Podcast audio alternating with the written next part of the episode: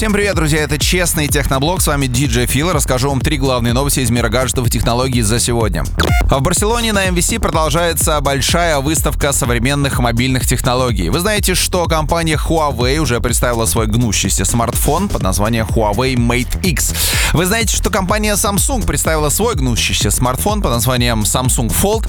И компания LG тоже к ним подтянулись и представили свой гнущийся смартфон. Только тут большое разочарование, потому что, по сути, это не гнущийся смартфон, а просто их новый телефон под названием LG V50, на который надета специальная такая книжечка, в которой есть второй экран. Ну, то есть это просто смартфон, у которого есть два экрана, сверху и снизу. Такая книжечка раскладывается, ты используешь нижний экран, ну, для чего-нибудь, например, смотришь там ютубчик, а сверху, например, играешь. То есть это не гнущийся дисплей, как представили вышеупомянутые бренды, а просто два экрана. LG, инновация, зачет.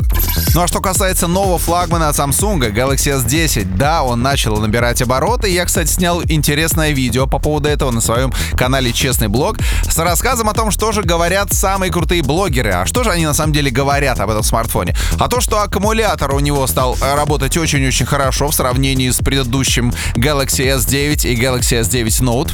Также говорят, что в темноте Galaxy по-прежнему фотографирует не лучшим образом, и, например, Huawei Mate 20 Pro делает это лучше. Также говорят о том, что HDR режим на фотографиях отрабатывает хорошо и как раз таки делает лучше, чем iPhone и Huawei. Ну а также мы знаем, что самая дорогая версия керамика на 1 терабайт и 12 гигов оперативки в России будет стоить 124 тысячи рублей.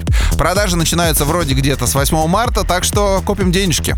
Ну и есть новости от компании Meizu. Вроде у них есть небольшие или большие финансовые проблемы, однако компания на плаву и готова будет представить совсем скоро Meizu 16S и Meizu 16S Plus. Как раз таки сегодня появились фотографии передней панели этого смартфона. Выглядит очень симпатично. Я могу так сказать, закругленные края. Дисплей практически во всю переднюю поверхность. Нет никаких челок и так далее. Короче, смартфон выглядит очень приятно. Диагональ дисплея 6,2 дюйма и это AMOLED-матрица. Внутри, конечно, будет 855 Snapdragon, а также аккумулятор на 3600 мАч. Сзади будет тройной модуль камеры, один из сенсоров на 48 мегапикселей. Такая же история, как в Honor View 20 и Xiaomi Mi 9.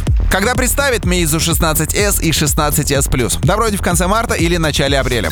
Ну а на этом у меня все. Это был честный техноблог. Берегите свои гаджеты, они прослужат вам долго.